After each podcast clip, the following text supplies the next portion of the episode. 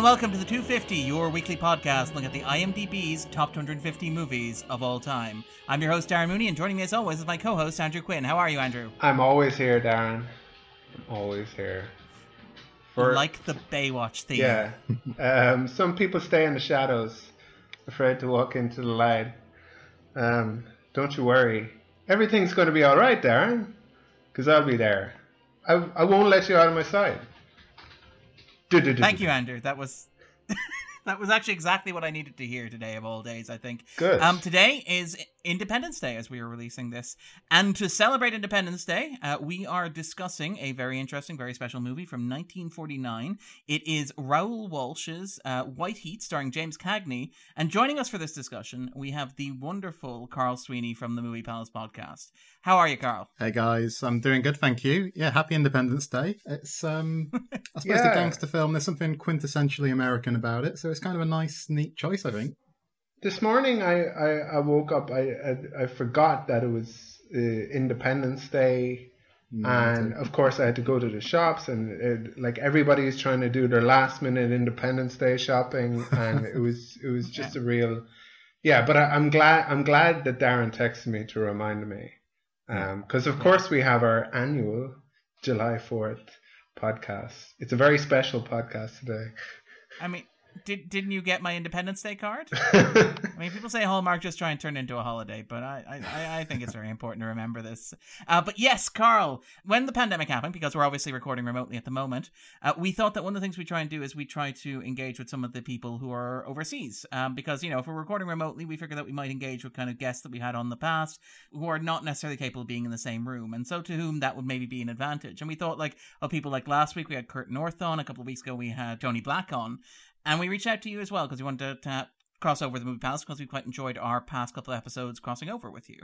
And we asked you what you would like to cover on the list. If there was one movie in particular that kind of jumped out at you, and we had a bit of back and forth about it, but you eventually settled on this one, um, which is Raoul Walsh's 1949 kind of gangster film, um, starring James Cagney. What was it about this film that kind of jumped out at you that made it a film that you wanted to talk about? Uh, well, I was mildly surprised to see White Heat on the 250. Actually, I was kind of I can't remember exactly where it is on the list, but I felt like I sc- scrolled a long way down before I, before I got to it it isn't actually on the list is the thing it was it uh, entered the list at number 210 okay. Uh, and then dropped rather sharply it left in mid-april early may um, boys but yes it, so it was a surprise boys we've been swindled I, feel like I've got a bad track record there because didn't the Wizard of Oz also drop off the list before we actually recorded our thing? Yes. So that's bad yes. timing. Let's um, get out of here. We call you Carl, voice of the people, Sweeney. um, very in touch with the Internet Movie Database list. But yes, um, but no, we, we you said you wanted to do it, and you know, on our side there was a bit of a delay getting around to recording, so we thought we would actually kind of talk about it. But what was it that grabbed your attention about it in particular? Okay, well, I think it fits actually quite nicely with what I've been doing on the Movie Palace uh, recently because um, you mentioned Tony Black there, and I was really pleased recently to talk with him about Bonnie and Clyde uh, for his new show, uh, The New Wave. Uh, in addition to that, I've recently uh, did an episode on the Public Enemy, the James, the other famous James Cagney gangster film. Uh, that one's from the early 30s.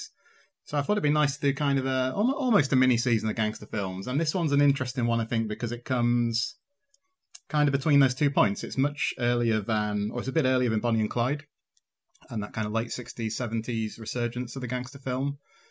And it's kind of far removed from the sort of apex of the, the genre in the early 30s. So I think, yeah, it's kind of nice to see a film that's in between those two kind of poles and I think it's a really good film. I think it's really effective. I think it's really exciting. Um, I think, yeah, I just thought it'd be a nice one to chew over. So hopefully you guys uh, agree. We'll see. Yeah, is is this a late um, James Cagney one?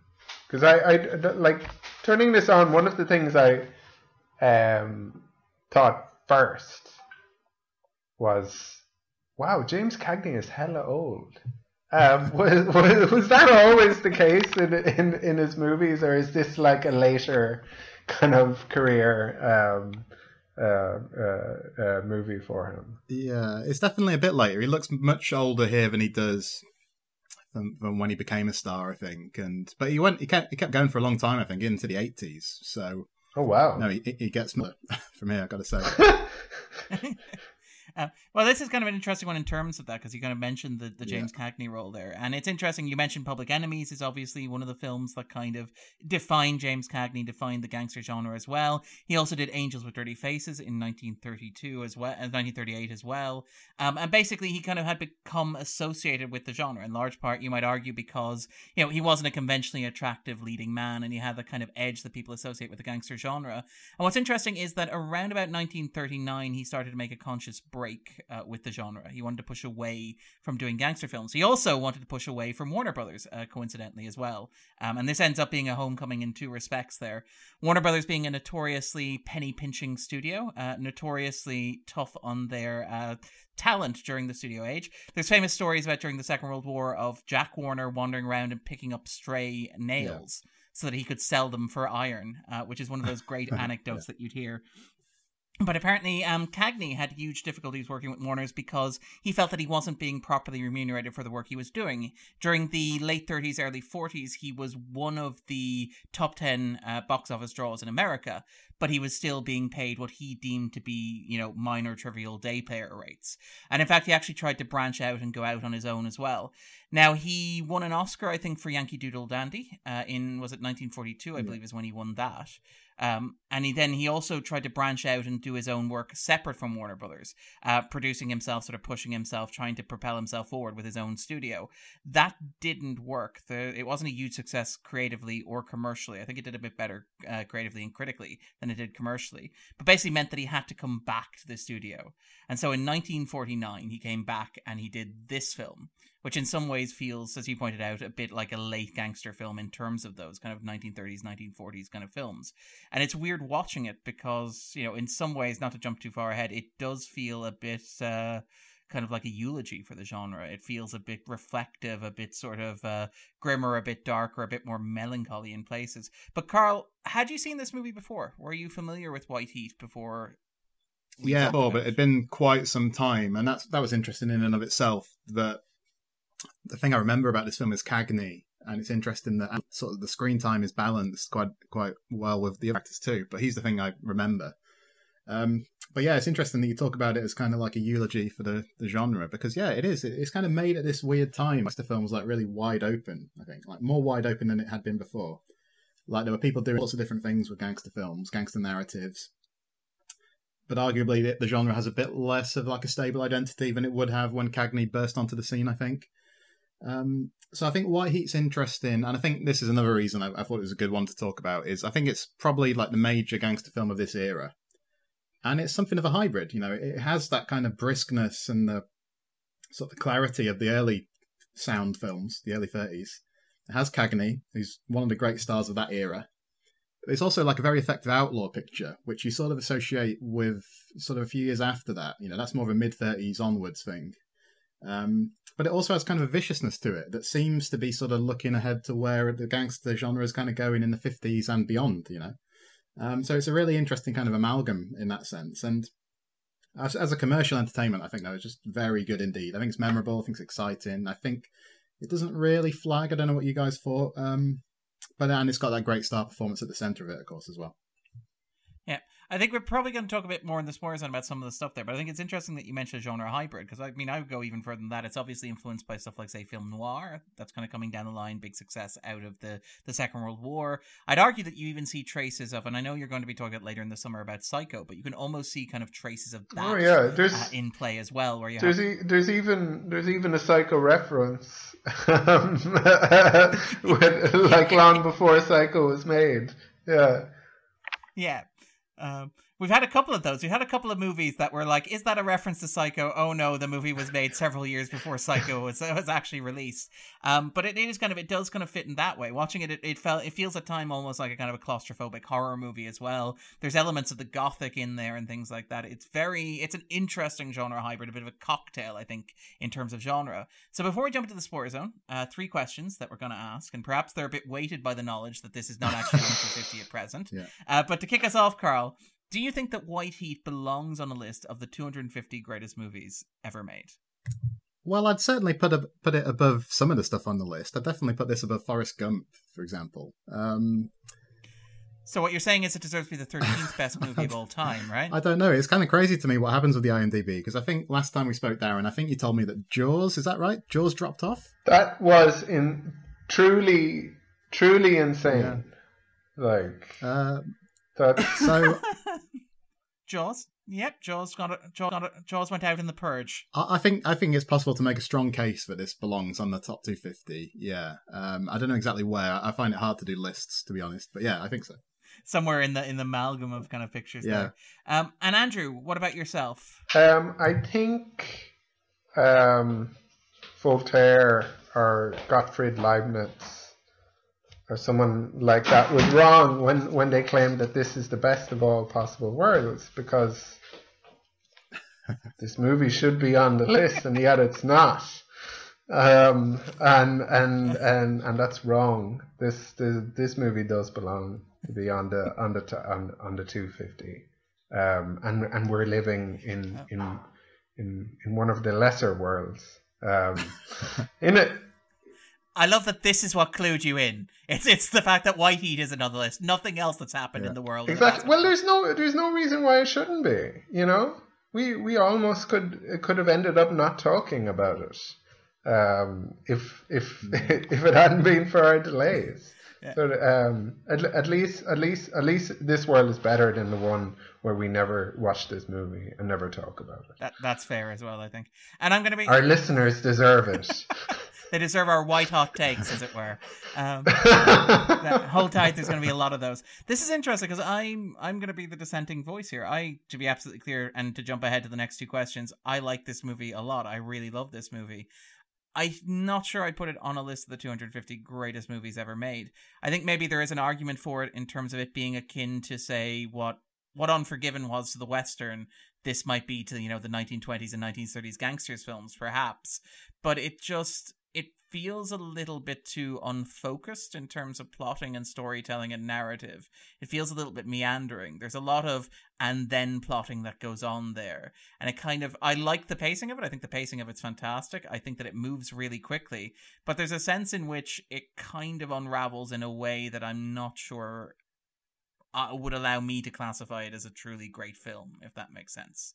I think that there are a lot of really great elements in there. I think Cagney's phenomenal. I think the movie is very clever, um, but I do think that there are bits that kind of hold it back. And some of that stuff is the fact that, as I mentioned, a lot of it feels a bit unstructured in places. There's also some of the stuff that I kind of associate with the film noir around the, the kind of the Hays Code and the Breen Office, which we'll probably talk about when we get to the spoiler zone. But things like the amount of attention this pays to things like the workings of radios, uh, which did distract kind of slightly. I really enjoyed that stuff.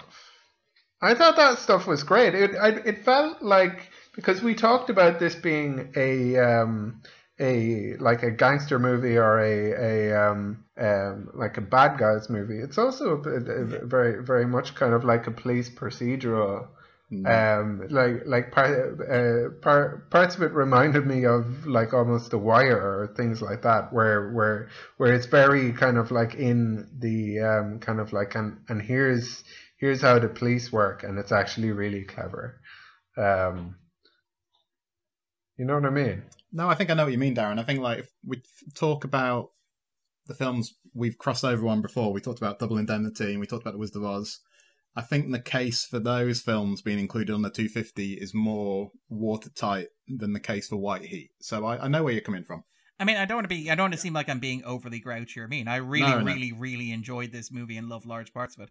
It's also worth mentioning, actually, I, I, I suppose we could wait until the spoiler zone, but just to give a kind of a sense before we jump in there, that stuff that Andrew mentioned about the kind of police procedural aspect of it, apparently that came about as a result of Joseph Breen, the industry censor, complaining that the screenplay went too far, went into far too much detail about the planning and execution of crimes, because real criminals watching the movie might find such information to be of practical use. So the screenplay was then adjusted to ensure that the procedures that it was documenting were not of crimes and were in fact of the people who catch criminals. And I kind of wonder, you know, surely that's just Doesn't that handy- help criminals too? Isn't that just as handy for criminals? Don't leave your buddy a pack of cigarettes, not to jump too far ahead, for example. I think that's um, kind of a long-standing concern with a gangster film, though. I think um, you know this idea that it contributes towards the curriculum of crime and teaches you how to break into safes and that kind of thing. Um, I think that's interesting. I think that's why um, that's one reason why um, things like the production code administration, sort of one of the things, kind of the factors bearing in on that was concern about crime on screen. So yeah, I think it's interesting that you you said that. This is the the, the New Deal kind of um, America, where like this this is this is good for police because it gives them lots of work to do by giving criminals lots of ideas. Um, and getting getting the you know economy back uh, going again. Um, the free market of crime, just keeping it moving, keeping it liquid. exactly. You, you can't have a large uh, police force without sufficient crime. Um,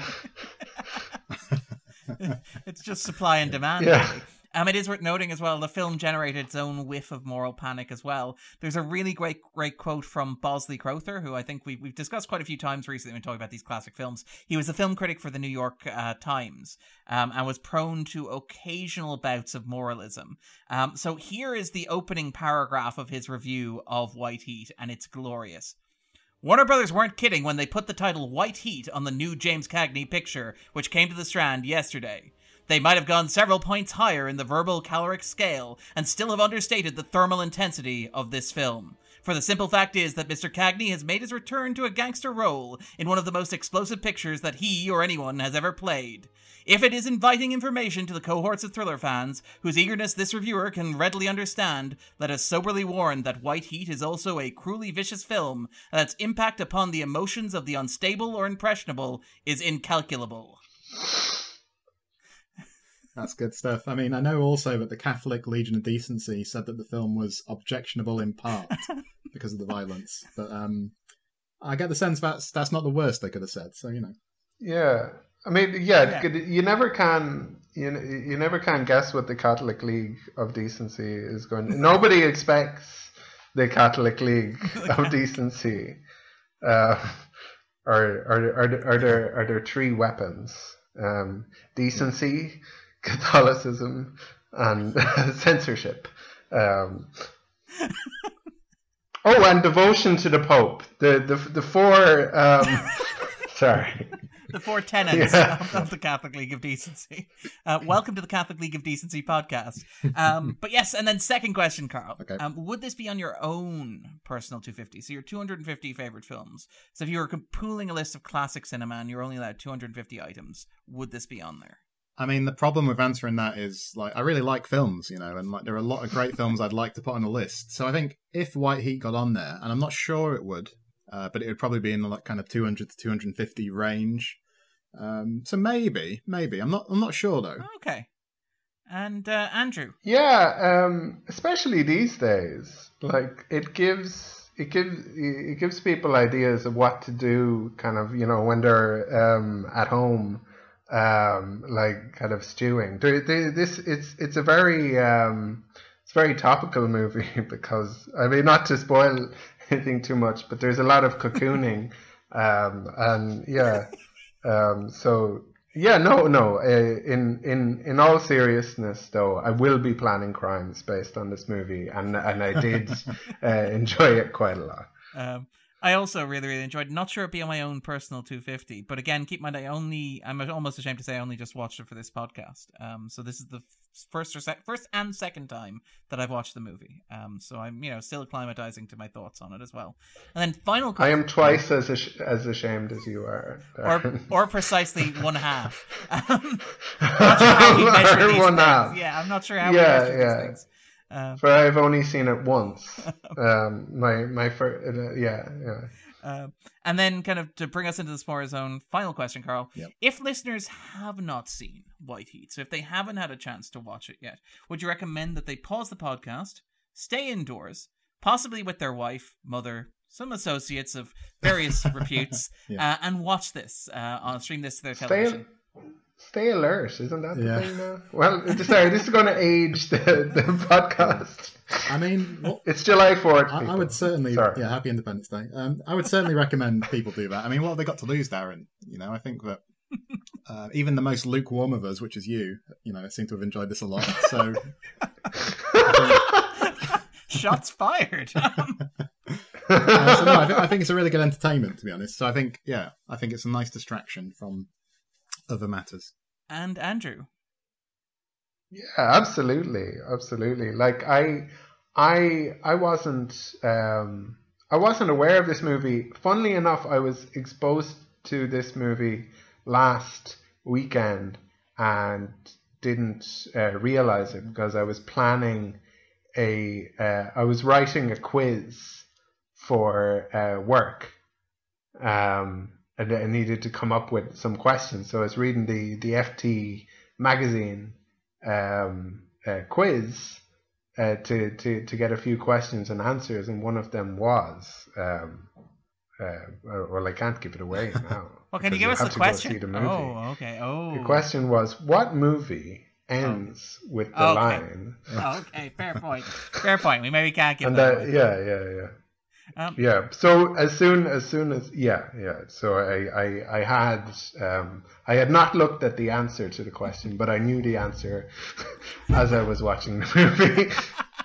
uh, um, I def I definitely recommend people watch it. I love that you Sorry. got Baader-Meinhof as well. Yeah. And I'll make it three for three on that one as well, uh, on the purposes of agreement as well. I Um, wholeheartedly recommend this. Really enjoyed it. It's a fantastic performance.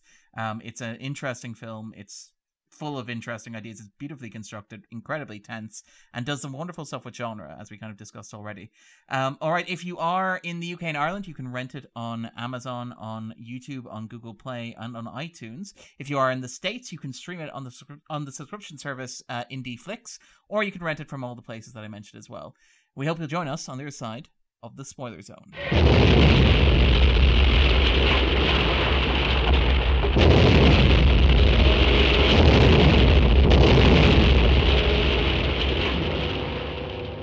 Spoiler zone. So, so Carl, what is White Heat about for you? So I guess, like we were kind of saying, I think very much about for me, it's about where the gangster genre is at this point in time, and I think one of the interesting things to look at with gangster films is always like how do they take the temperature of the time that they're made. You know, I think usually they reflect contemporary concerns in one way or another. So I suppose it comes at a very interesting time in terms of like globally, doesn't it? Because I think in 1949 you had like various things going on. You had uh, you know, you had the proclamation of the People's Republic of China. You had the Soviet Union testing the atomic bomb, stuff like that. You know, so there's something interesting about this film, which ends with this big explosion at the chemical factory, which comes along at this time of like nuclear tension. So, I suppose the general point is it's a confused time. It's a time of fear, anxiety, and as I was kind of saying, the gangster genre at this time is really quite, diffuse. You know, it's quite experimental. A lot of the conventions are kind of strained and inverted. And yeah, we've seen like the collision of film noir with gangster narratives a lot in the 1940s. And it's interesting, Darren, what you were saying about it as like a noir gangster film because I'm wondering if you could develop that a bit uh, because like there there are some similarities, but there are also some differences. I think. I think someone like I think Cagney's character, Cody Jarrett. I know he meets a fateful end, but he seems a lot more dynamic to me than a lot of the doomed men you get in the noir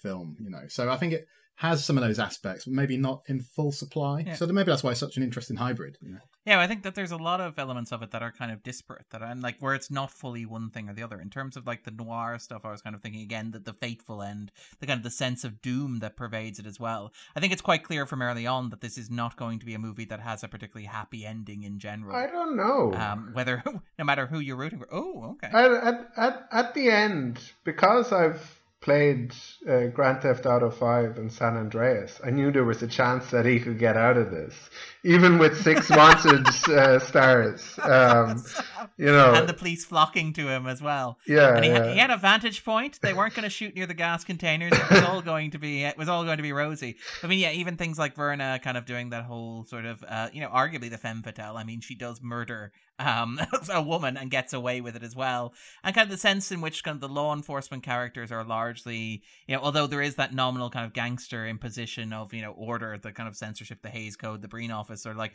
you know, crime must not pay aspect there. A lot of the the police kind of tend to feel like kind of empty suits almost, and there's a sense in which you have this kind of sense of tragedy um, around.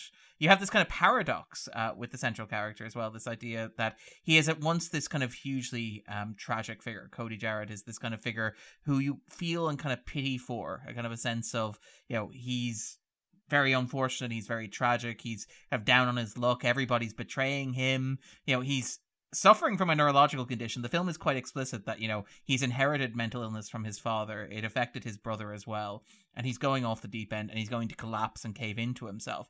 While at the same time also portraying him not in the style that I would associate with kind of like 30s gangsters films where gangsters, you know, tend to be cool and hip and suave. He's just a vicious little street thug. Um, he's incredibly on. Shut up. he's established like immediately murdering two unarmed men because they happen to have overheard his name, which again is something that we take for granted these days. I, I thought a lot of like the the opening sequence from Heat, um, where it's like, oh yeah, one of them recognized us. We're all in for murder one. We might as well execute everybody involved. But there's just a real meanness to him that runs through the film, and it's established and kind of reinforced repeatedly over the course of the film as well. Like when he he, he promises that he'll get a doctor for the new recruit who kind of got his face burnt off at the uh, you know at the train robbery, and then proceeds to order another one of his men to go in and just shoot him in the face. Um, and kind of like this is kind of your defining character beat. But I like that there's the sense. Well, of, he there's- he didn't he didn't um, he didn't kill him in cold blood. He warmed him up first.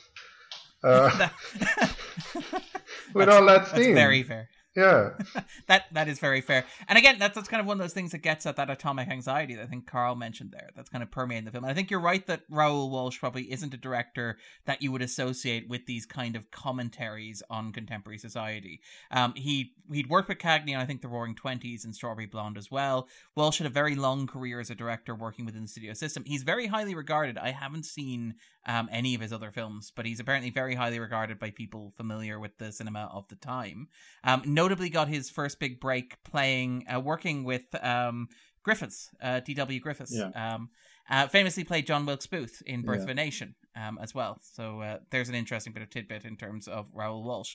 But in terms of that atomic anxiety, there's this recurring motif of kind of heat and fire that runs through it. And obviously, white heat of the title. You mentioned the fact that everything literally blows up and you get a big mushroom cloud at the end. But even the opening sequence at the start, where he burns one of his colleagues with steam, and they discuss the, like how the burns apply to the flesh as well. The fact that how Cody talks about what what's happening inside his head is again defined in terms of temperature. The white heat of the title is how he describes a white hot buzzsaw that's coming inside his skull as well. So I think that, you know, it's not too far to go and look and kind of see the shadow of or the specter of the atomic bomb kind of looming over it. I think that Adrian Danks, who writes at Senses of Cinema, has seen this as kind of a precursor to the atomic noir of the 1950s, films like, say, Kiss Me Deadly, for example, where there is that kind of sense of atomic anxiety and uncertainty that runs through it as well. And again, a lot of emphasis on fire and burning and the consequences of fire and burning on bodies as well. Again, notable that they want to rob a gas refinery at the end as well by sneaking inside a truck that's supposed to be transporting gas as well. Um, so yeah, it's kind of it's interesting in, in that respect as well. I think. Um, yeah, it's the it's the kind of um, as well whether whether whether Raoul realized it um, or not. Perhaps sort of more um, in the zeitgeist. People don't realize these things about themselves until Darren, the psychotherapist, is able to kind of sit their films down and uh, and say, um, yeah, did, were your parents divorced, or um, yeah, or, or uh, what what does what does the shark represent? Um, yeah. Um, Uh, well, to be fair, the film practically invites it. There's a psycho. It does, it does. No, I'm- I'm- like they, I'm- they talk I- about like how Cody's pathologized himself as well. Yeah. And again, that's probably I think one of the big differences as well between say, and again, you mentioned like film noir, but a difference between this and the earlier gangster films as well is that. I mentioned earlier, like my big issue with the film is that it often feels like a bunch of stuff happening. Like if you sit somebody down and you describe the plot of White Heat to them without just saying, "Well, it's about a gangster named Cody Jarrett," you have to go, "Well, it's about a train robbery," and then a bunch of gangsters go into hiding. But then the gangster turns himself in and goes to prison for a crime that he didn't actually commit, so it's a shorter sentence. But then he, the gang, basically one of the members of his gang, murders his mother, so he has to break out of prison. But then he organizes a robbery of an oil refinery, and then it all blows up, which is kind of like a sense of there's at least three or four clauses too many there. Yeah, well, that's what that's one of the interesting things with this particular film when it comes in history is that, yeah, you're right, Darren, and it's almost like after an hour and fifteen minutes, it's almost threatening to evolve into a heist film, isn't it? But it doesn't quite Yeah. do what do what a heist film would because, um, but I think it's interesting. I think heist films developed out of the gangster film, amongst other influences. And uh, but there are lots of in, lots of like predecessors for the heist. You know, films that have some of the features of the heist film. They don't necessarily shape them in the way you would expect in later films. But um, yeah, I mean, this is just about a year or so before the Asphalt Jungle, which is often said to be like the first heist film. And I think the difference is that in White Heat, the narrative is centered on the criminals, not the robbery, isn't it? Yeah. You know, like I say, it's about an hour and a quarter in when it comes up. We're not really interested in the crew as such. It's much more about Cagney as an individual, Yeah. or Jarrett as an individual. Um, so it's it's kind of interesting. Like the planning of the, that job at the end and the timing of it becomes quite important.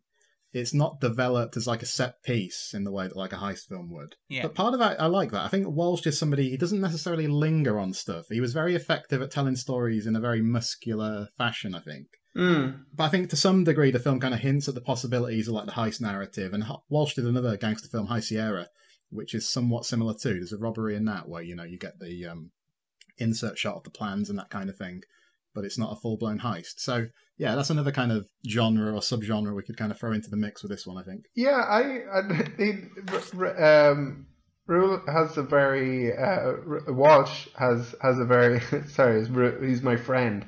Um, uh, he he has has a very efficient way of of of telling a story. Um, like the phone phone call, somebody picks it up, ex- explains everything that's happened for the last fifteen minutes in in like about three or four seconds, and he's like, "Oh, I thought so." Um, yeah, um, um, I kind of I kind of enjoyed that. I I think Dar- Darren is right. The the point about the um about how um how wooden the um Evans is. I guess. I now I wouldn't I wouldn't I wouldn't say the same thing about um about Pardo or um sorry uh, the, the the the name of the I think I have it written down Fallon. somewhere. Um the the um yeah the um well Par- Par- Pardo is his undercover name anyway. Fallon. Uh, Fa- Fallon. Yes, sorry, sorry, you're right. Um I thought he I thought he was great. I thought Ev- Evans feels like one of those kind of not not I I love old movies, but he's kind of one of those old movie actors that like um you you you you get sometimes and there isn't the kind of sense of naturalism but there's great hair. Um you know what i mean? Great hair and authority. That that's like really all you need. Like he yeah yeah yeah.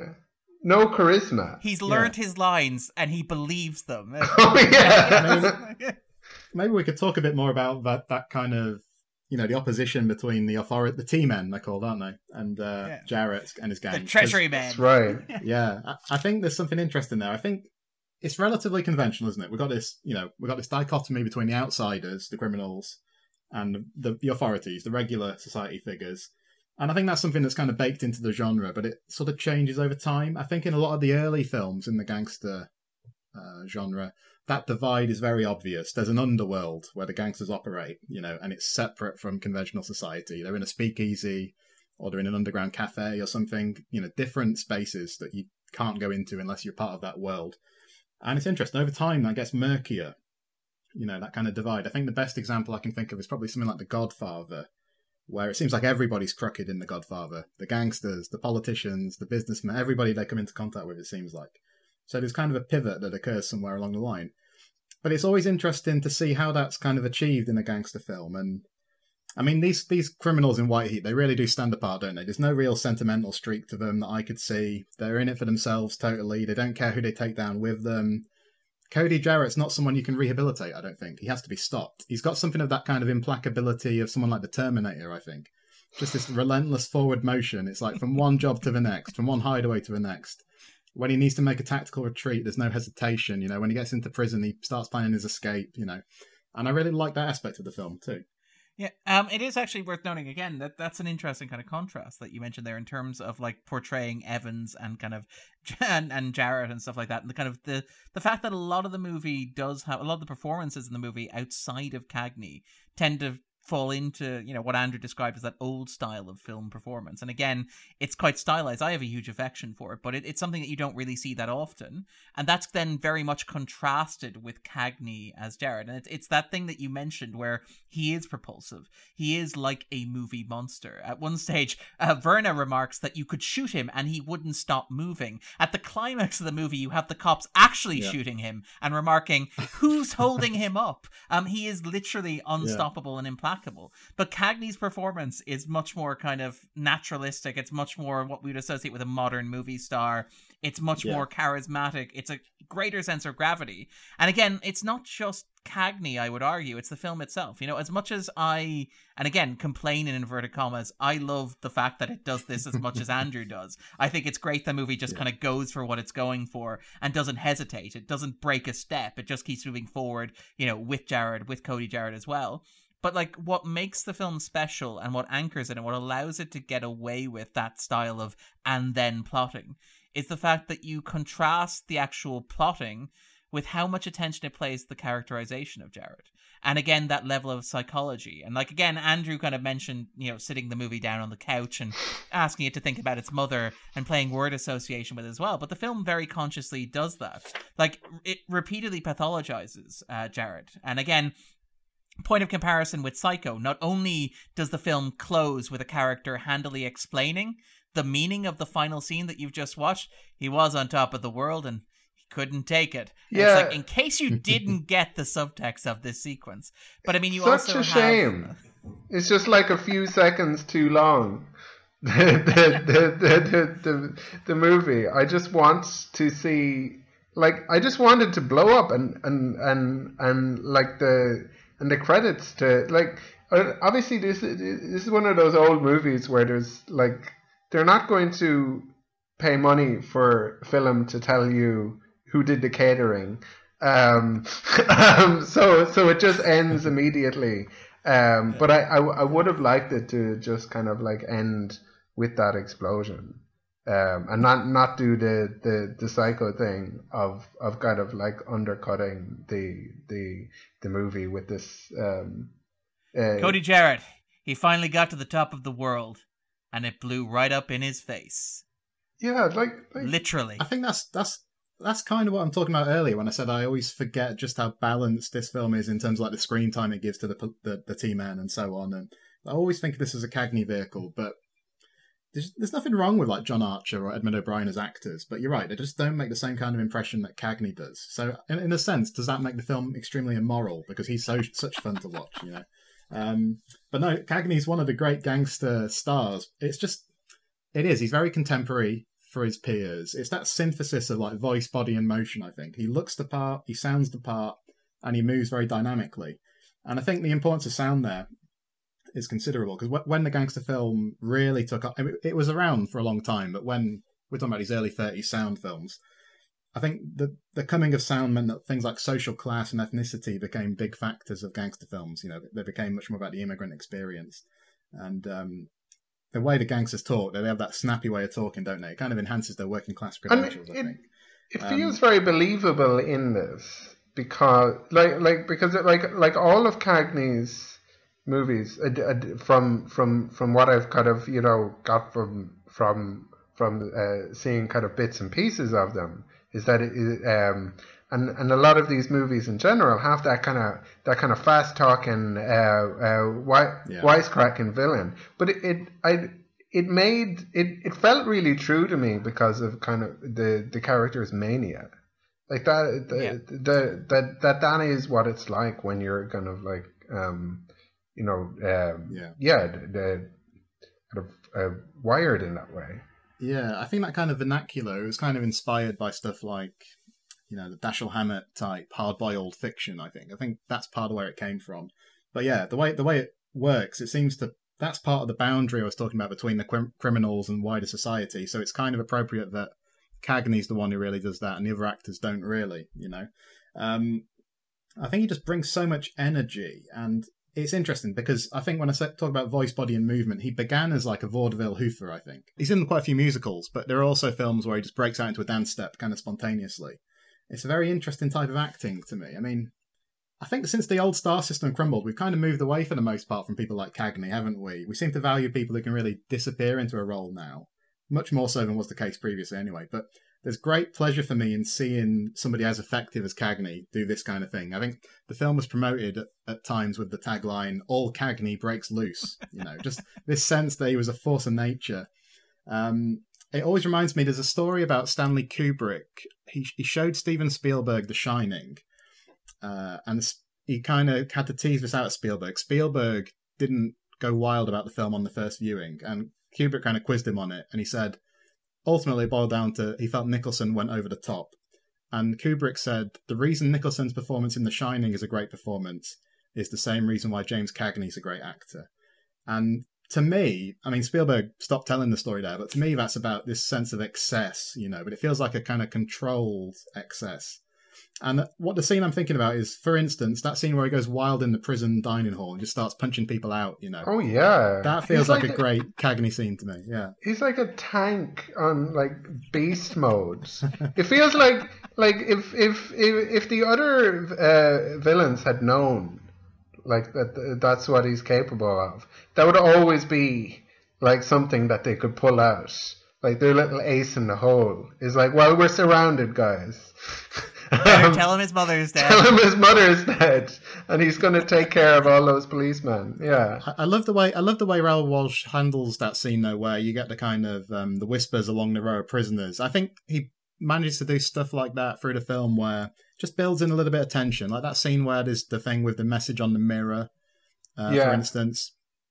Um, the, the the photo of the wife yeah, the photo of the wife's yeah. a good example. And the, the, where he sees the guy, they're going for injections or something, and there's the the guy who he who would have recognized him.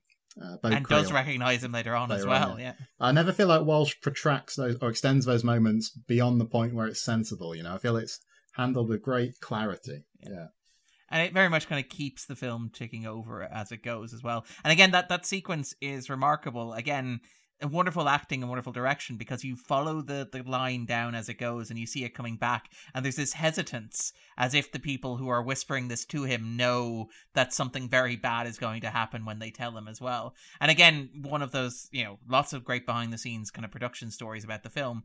That was one of the most expensive scenes to shoot in the film. Apparently jack warner who had his own tumultuous relationship with cagney and had his own tumultuous relationship with budget was like why are we hiring 300 extras for a scene with one line in it um, but apparently yeah. they agreed that they could shoot it if they did it, you know, in the morning slot. So filming at 9 a.m. and done by noon, basically. But apparently Cagney told none of the extras that he was going to scream.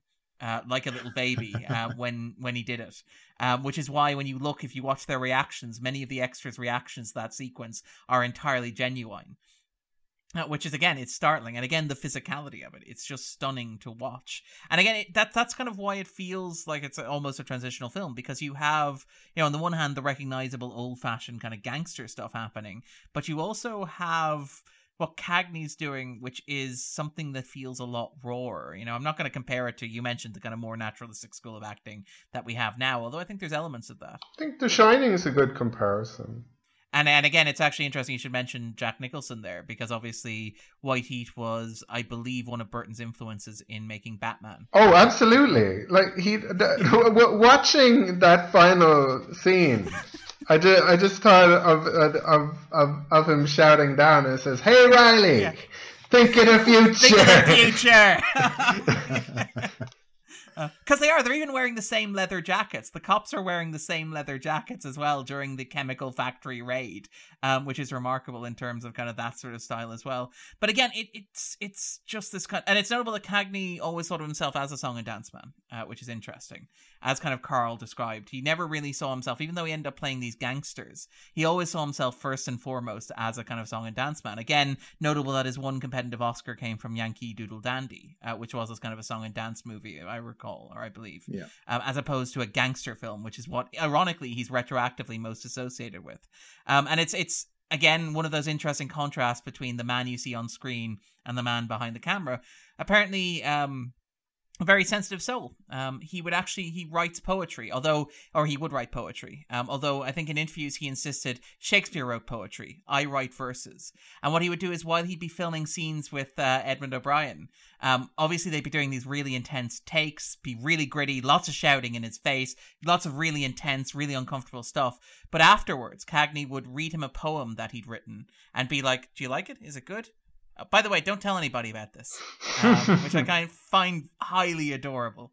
Um, highly, highly adorable. Yeah, I think what you speak to there is an interest. It's a very interesting liminal case in some ways because one reason he's so fascinating is he's able to take reprehensible characters and make them so engaging in a film like this or in a film like The Public Enemy. So you get this sense, and he's such fun to watch. You get this sense that he's bad, but he's also good, you know. And that's kind of interesting in light of his Irish American heritage, I think. I think his father uh, was of Irish descent. Because it seems like Irish Americans at this point in time also had a kind of liminal status, you know, outside of the Protestant kind of hegemony because of their Catholicism, but they'd achieved some level of social mobility. You know, they're prominent Irish American politicians in New York, things like that. So Cagney's persona, obviously, kind of arguably, it kind of reflects that kind of ambivalence. So it's interesting to go back earlier than this, in the 30s especially, he's often that kind of ambiguous figure. Sometimes he's part of society, sometimes he's not. It varies from film to film. Sometimes it changes within a film. He kind of moves from gangster roles to being on the other side of the law. You know, there are films like G-Men, and this is where the Hays Code thing comes in, where he's he's on the right side. You know, or in the war, he you know he, he appears. Um, there's a film, The Fighting 69th, where he's this misfit who ultimately becomes this heroic figure. So I think what's so interesting about White Heat is that it's less that it's less that he's a liminal figure now he's something society needs to contain. And it's not really about the immigrant experience uh, anymore. That's kind of been displaced in this film. It's much more this Oedipal thing, isn't it? Or it's been relocated into into the psyche. So I think that's what's really effective about this film. Is it it allows him to kind of blow up something that was kind of present in those earlier films, this kind of pathology. In those earlier films, it was much less prominent. You know, here he's allowed to like really run with it, and I think it works it works tremendously. Well, that's it exactly, because this is very much a kind of a tense psychological thriller, very consciously so. You quite literally have kind of the pathologizing of him, first of all, by the T men. Who like explain exactly how it works. It's like, oh, those headaches that he had. Well, he used to fake them for attention, but now he really gets them. So he has like Munchausen syndrome as well. And you know, they talk about how important his mother is, as if this is something that's in your treasury dossier, dossier that you get on these criminals. And then later on, when he's in prison. He's like taken up in a straitjacket and kind of analyzed by, and again, literally pipe smoking psychoanalysts. Very much kind of the Sigmund Freud school yeah. of kind of thought as well. And again, even even later on as well, you have that kind of closing line as well that seems to sum it all up. It's very much along. It's very much interested in his psychology, and again, how his head works and the interior of his head, and the way in which that kind of is unusual or abhorrent or kind of you know non-conforming. And again, it's notable that he suffers from migraines. And again, this is one of those things where you know dubious science is, is fantastic from a cultural context, uh, if not in terms of like actual science. Uh, but apparently, in 1945, there was a study done that suggested that the cause of migraines, this was according to John Pierce, um, sorry, there was a 1935 study that described migraines as, and I quote, a psychic mechanism of the migraine attack was tentatively postulated as a conflict between the desire to escape from the mother's influence and a compulsion not to leave her. Which is, uh, certainly adds a layer of context to this. I get a lot of migraines. I see. And that the the um the, the isn't isn't isn't the cure for migraines having sex? I'm not making that up. like I, not a cure like you'll never have one again, but, but like a, a, a, it will get rid of a, the migraine that you're yeah, having at the moment. It's like one of those little pink migraine tablets. Um, yeah. So uh-huh. um, I wonder what the 1935 study had to say about that, Andrew. Yeah, I don't know what Freud would have to say about that. I, I know either. what the Breen office would have had to say about it. I think. Um, I think. Yeah. I mean, I think there's more to be said. We're talking about this divide between the poli- uh, the authorities and the, the gangsters and stuff, and I quite like. Well, it's interesting. I think the T men are shown as like extremely technologically advanced, aren't they? Um, it's one of the interesting things about gangster films is that th- there's some interesting implications because by necessity, it seems like the authorities don't really seem to serve a preventive function. You know, like if they were able to stop a gangster becoming a gangster, there'd be no story. at the same time, it's this interesting thing where like the conventions of Hollywood storytelling require that they're able to succeed at the end. You know, so I found it really charming in White Heat. You know that the T-men have got all this stuff like the spectrograph, the fingerprints, all this filing, the, the, the tracking devices, methods, like back cars. Yeah, yeah the, the yeah the attention that the movie pays to things like full spectrum analysis yeah. and uh, again the the ABC method, but even the transmitter radio and the idea of kind of uh, was it cross referencing basically of kind of you know coordinating the location which is done in incredible depth. I love that they explain the idea of joining two lines together to find a point with the amount of attention that they do. And it's great because you have like that juxtaposed with the sequences where jarrett who obviously isn't party to these discussions obviously doesn't get the same level of attention to detail that the audience does. And he's like uh, i don't know how the cops did it. And it's like well, movie, thank you for explaining the hard work and diligent police work that goes into law yeah. enforcement in our local. And I think doesn't doesn't Verna say something like it's always um I what did she say? I forgot. Sorry, sorry. Is it the, it's something along the lines of that? There's a, it is always a rat or um. It's never like, the cops who are smart, is what she says. I think. Yeah, yeah. Um, but no, it kind of adds to that sense, though, doesn't it? That they're up against somebody. Like they've got all this stuff at their disposal, but they're up against somebody who's more difficult to stop, more insane than any other gangster they would have come across. And it's not even just the tech, I don't think. I think the T-men seem quite competent in most respects. You know, they've got this elaborate scheme for tailing the cars. They find the burned gang member at the outset. They're able to successfully get Pardo undercover in the prison. So I, I, quite like that. I think there's kind of an interesting battle of wits element to the film as well. Pardo is so smooth um, he, he's he's great at thinking on his feet. Um, he probably gave himself away by the worried look that he gives Creel at the end. might mightn't have um, kind of could have played it a little cooler. Yeah, just yeah. turning half away immediately. It's like, did he see me? We're the only three people in this room. Maybe he didn't see me. yeah. Um, um, I also was interested in that Jarrett you know, he has this contingency plan. He knows that turning himself in is the most effective move on the chessboard at a certain point, doesn't he? And yeah, that in itself seemed to have an interesting implication to me because it seems like going to prison is just like no big deal, you know. And like when he decides to escape from prison, it's just very achievable. It seemed like, you know. just gonna wander out the front door. you just sort of like tuck yourself in the back. But there, there's plenty of real life examples of of of, of that. Like for for for proper criminals, yeah. um, no prison can hold them. You know, like we we reach, recently or maybe in the future watch Catch Me If You Can. Was that in the past or the future, Dan? um, that was a couple of weeks ago. Uh, yeah, weeks yeah, yeah. a couple of weeks ago. Um, yeah, but there there are all these examples of I suppose criminals that can kind of you know get get into prison and get out. Um, all all like the gangsters in Goodfellas, where it seems like being in prison is actively pleasurable, isn't it? Like cooking exactly. It's Club Med, basically. Yeah, in, yeah, it's club. In fact, vacation. his his prison no. friends are better than his than his actual outside friends. friends. Yeah. Mm. Apart from the guy who tries to kill uh, him, I guess. But yeah. yeah, apart from Parker.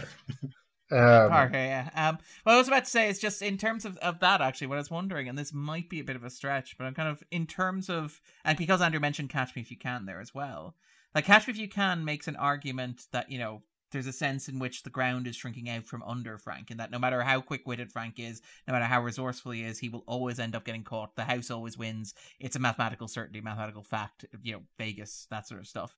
But I wonder if here, and again, part of it is obviously the fact that the Breen code is there, and so the Hays code is there, and the Breen office is there, and you have to have, you know, crime cannot possibly pay in a movie like this, so law and order have to prevail. But I do wonder if there is a kind of a sense in that juxtaposition of the incredibly organized, like methodical, like technologically advanced, sophisticated, moving with the times G-men. And again, you know, you we mentioned the atomic bomb and stuff like that, but to Americans there was a real sense of kind of technological progress coming forward out of the war. Everything was changing. The world was increasingly sophisticated. And you have that juxtaposed with the gangsters themselves who seem almost like throwbacks. And again, quite literally a throwback in the sense of this being a James Cagney gangster film, a fil- type of film he hadn't made since, you know, the start of the Second World War. Well, I kind of like if there's a no, I, I, I think this this movie. I don't feel like it it. It doesn't seem like a movie that believes in the kind of inevitability of things because it, it, thing, thing, things seem to happen sort of um, quite uh, quite a lot by chance. You know, there's a lot there's there there's there's there's a lot of kind of um, um, I suppose I, I suppose there there there are a lot of um, uh, cases where there are yeah, huge coincidences. Um, but but but but but there there is a sense in which kind of um, like obviously it is a necessity that uh, Cody gets away, but there there there's there's so there's often such random events that that that yeah. that make that uh, that make that so so um, no I I I I feel I feel like he kind of gets back to where he was at the at the start of the movie towards the end of the movie like planning another heist yeah, but he ends up eventually dying. Do- he ends up planning a heist with a government agent who's, you know, uh, been sent to infiltrate his organization, ends up being tracked by, you know, the feds, ends up on top of a giant exploding kind of tube, a circle of gas. By the way, those those things are cylindrical because you don't want force pressure on corners. Uh, That's why they're ah, designed cylindrically, okay. which I kind of like. I, I was kind of wondering about that.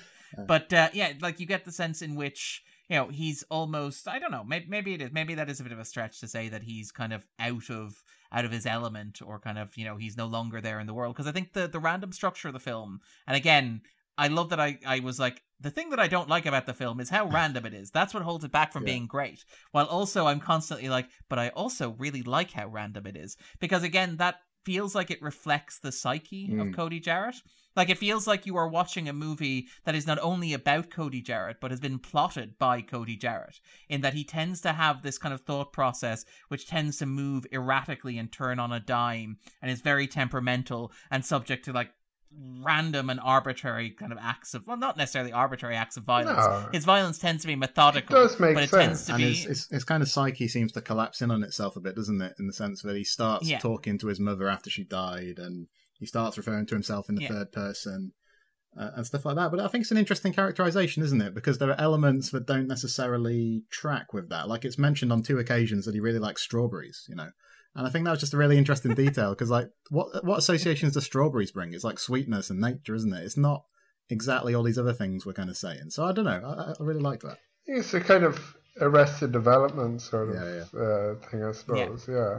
I think that's interesting though. Is that like I think the way Walsh handles it's fascinating because, like, the scene where Cagney sits on his mother's lap, you know, and I think that another director would have done that differently. We'd have got like a long shot or something or a full body shot, and he handles it quite discreetly, I think. So it never really becomes kind of unintentionally comic or anything. I think they were working well in concert together, Walsh and Cagney. I think they both had this idea that they wanted to do a real, like, kind of psycho gangster.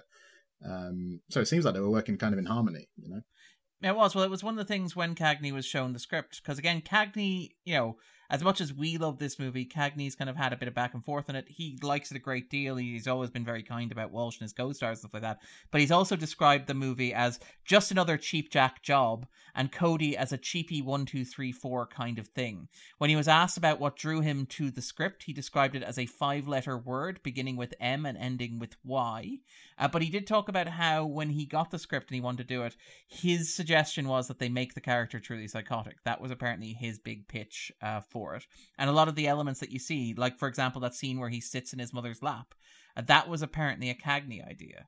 And again, he talks about like wanting to get away with it, whether or not they get away with it, whether they dare doing it, whether they take a chance doing it, a gamble doing it, and it kind of paying off as well because it's very much a transgressive sort of sequence. Yeah. Because the gangster is this very masculine kind of archetype, this kind of strong macho man. And again, the film literally opens uh, with a train robbery which is one of those. It's not necessarily a gangster set piece so much as a Wild West set piece, yeah. cowboy sort of thing. Apparently inspired by an actual robbery uh, from 1923, October 1923, uh, the robbery of the Southern Pacific's Gold Special by the DeAutremont brothers, which was known as the last great train robbery, to give a sense of that kind of end of an epoch or end of an era there as well. They also killed four people during that robbery.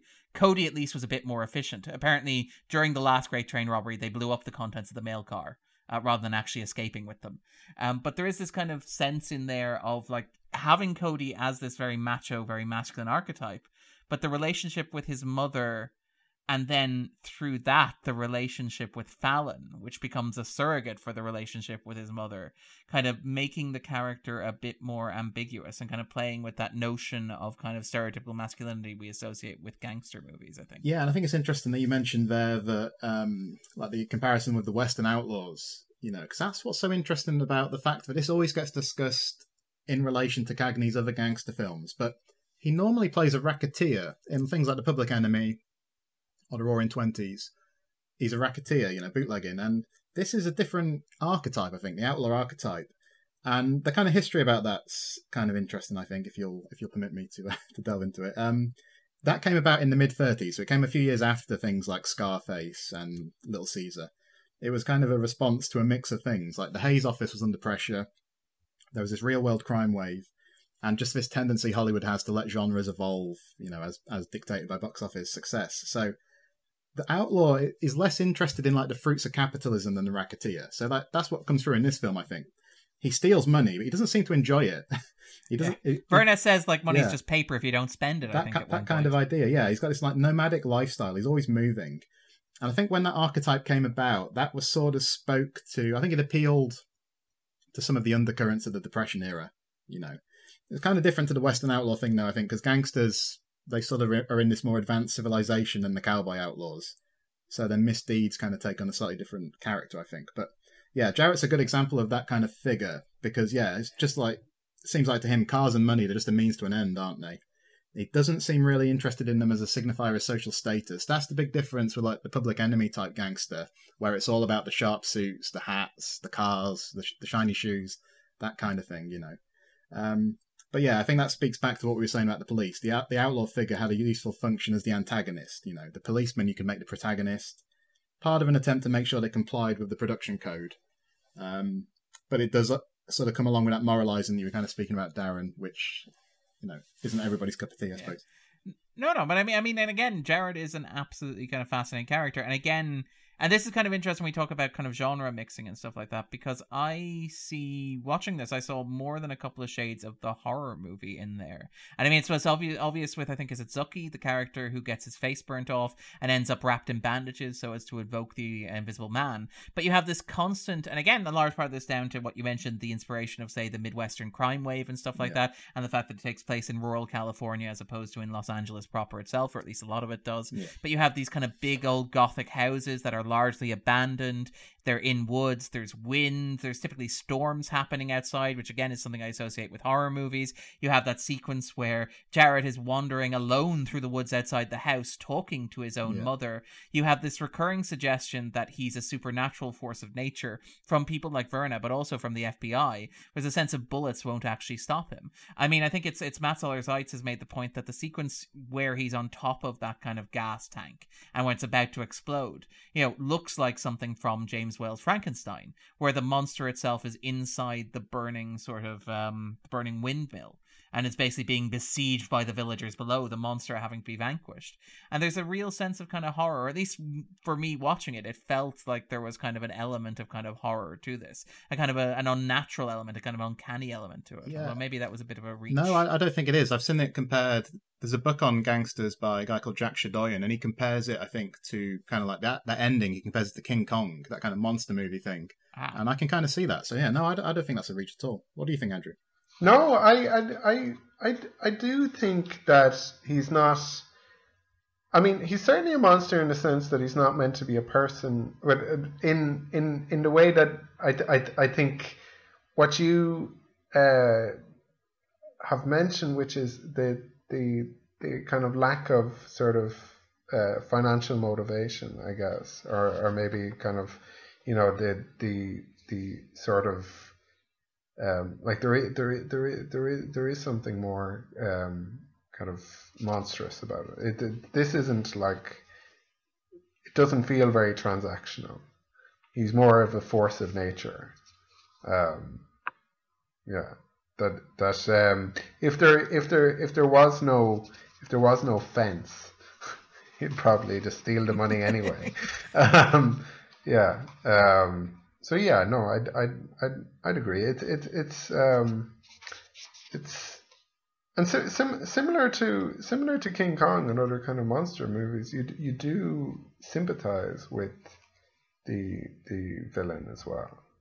Um, like you you you do want um, you do find it tragic. Yeah. Although there is also a tragedy about Fallon, because he, I, I mean, the, the nice thing about the movie is that he presumably gets to go fishing um, at, Eventually. at the end. The thing is, I- I mean, I can't say I'm ever actively rooting for Fallon to succeed. I don't know about you guys. I mean, Yeah. in the real world, I would be without, without shadow of a doubt. You know, um, we need people like him to catch guys like Jarrett, but on film, it's not quite the same, is it? I mean, I think that's why the ending is so effective. Like, yes, he's been stopped in his tracks. Yes, he dies, but he also gets the last laugh. I think, which is good. So, I think it's a good ending. I think it's a classic ending because it kind of fulfills that generic requirement of this, this kind of story. You know, as they had to do, but it manages to do it in a way that's incredibly memorable and satisfying. I think. I was I was rooting for Fallon, uh, like like not just because I liked him, but but Yeah. But for a large part because of that scene with Evans, Yeah. where he's he's just like kind of you know holding his coffee cup, like uh, yeah, I'm gonna need you to do another stretch there. um, that'd be great. But I didn't really understand what Fallon was motivated by in the specific sense. I get it in, that he's on the good side and stuff, but I think there's something interesting that like Jarrett actually reveals. I reveals. think he likes it. He actually Jarrett actually reveals something of himself to to Pardo, doesn't he? And it, it seems Yeah. like Yeah. Jarrett does have some kind of code, doesn't he? Because like just how horrified he is when he discovers that Ma was shot in the back and stuff like that. I don't know. I think the, fil- the film puts you on his side quite effectively because not in addition to being much more interested than Fallon, I think Jarrett's much more interested than Ed as well. So when Ed tries to bump Jarrett off, I think we're on Jarrett's side, or I am at least. You know, when it means that when Jarrett kills Parker by shooting him through the trunk of the car, we can kind of understand where he's coming from by his standards. You know, I think by by by the code he lives by. Wait, we're we're not certain that he killed Parker. um, it is a- He did. He did shoot rather high. Yeah, yeah. Par- bullet holes were Parker rather was. Uh, he was like, "Hey, how is how is it in there, Parker?" It's like, "Oh, it's a bit stuffy. Let me let me give you some air." And I, I, high. while eating a drumstick for food waste. it would be a different movie if he shot like three times, and then you just hear Parker say, "Thanks, Cody," and, and and then obviously you need to shoot a few more times. Um, I was wondering what you guys thought about kind of the violence here, because like we kind of said, there were some contemporary critics who were a bit aghast at this brutality. I mean, the thing is that gangster films are only going to get more and more violent over time, aren't they? Yeah. From this point on, you know, um, it's obviously one of the most distinctive thing about this genre. Violence is kind of baked into it, of course, but I think the level to which that's possible is always kind of regulated by what society is going to allow. It means that they've Yeah. become more and more violent, especially from like I suppose Bonnie and Clyde onwards. You know, I don't know. There's nothing quite Yeah. as intense as that Bonnie and Clyde sequence. To be fair. Yeah. Um, but like you, you could you could argue that's one of the ways the genre satisfies what the audience deeply desires on some level, you know. But I don't know. It certainly satisfies me. I mean, I don't know what's wrong with me, but yeah, I I, I, I, I really do enjoy this. Even even stuff like um, uh, Fallon's judo is is really enjoyable. Like I, I um, and um, even even Cody kind of is admiring it. He's he's like that's some real fancy wrestling you learn. Um, and um, no, I I um, I mean I I I don't I don't. Well, I'm certainly not alone. Yeah. In I don't know how edifying it is. Well, you, you Um, could argue that it kind of corresponds with society as a whole's becoming more cynical, more pessimistic, confused over time, and the uptick in violence kind of speaks to that. I suppose. I don't know. Yeah, I mean, I suppose it's some, something we, we kind of um,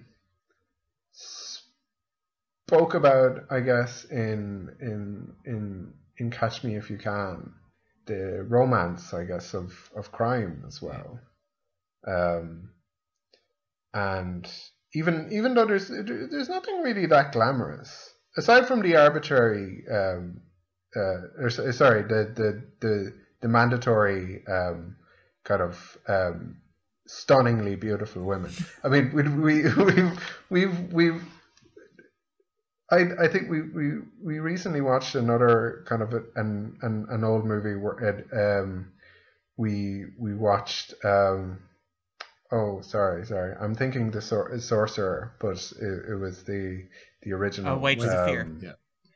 yeah wages of fear where where where there's a whole lot of like really sweaty kind of um grizzle looking guys and then like the most beautiful woman you've ever seen um and yeah yeah sorry I don't know what my Well, there point is was there is a, there. that, that's a good point to talk about Verna actually, Yeah. probably, which is probably an interesting. Yeah, and Verna's yeah, an yeah. interesting character in a number of ways. She's allowed to be quite coarse, which I found quite interesting. So things like, for example, spitting out the gum before she kisses uh, Mm. Cody Jarrett, which is an interesting touch, particularly in the take as well. I think that's a. Um, I I think that's hinting more at a 250 trope, which is drunk driving. um, so when they get stopped, definitely drunk driving in this, and I was convinced that that was going to be some sort of source of tension. but that that um, that that was going to be kind of um, one of the things that would uh, frustrate their uh, their heist was that um, their their saloon driver is um, very drunk. um, but no, no. Um, Also interesting that Verna's introduced snoring, isn't it?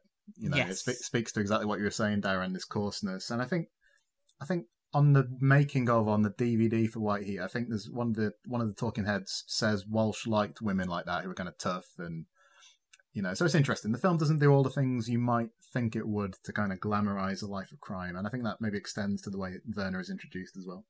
But I mean, at the same time, Verna kind of largely gets away with absolutely everything. I mean, to be fair, she shoots Ma in the back, but it's okay because Big Ed quite literally takes one for the team on that. The the Big Ed gets the ironic kind of structure, and again, this speaks to how the movie is kind of structured through Cody's point of view, because Big Ed gets an ironic death of being shot through his own back. Which, except it turns out he didn't actually shoot Ma in the back, but it doesn't matter because Cody thinks that he did. I do love the bit at the end where Verna's kind of dragged out in front yeah. of the police. It's it's an amazing sequence because it lasts literally only ten seconds, and she's like, "If I can, Mister, will you go easy on me? I'll tell him you'll let him get away because you don't want your guy hurt. He'll believe me, and then when he comes out, you can do what you want with him." I love that Phil takes all of a quarter of a second to go, "No deal, lock her up." Yeah, like that. That was that was that was a uh, like not not the most simple of of of propositions, but it doesn't not take very long to think of it. Um, yeah, he. I I think maybe maybe he had enough of of uh, this um, case.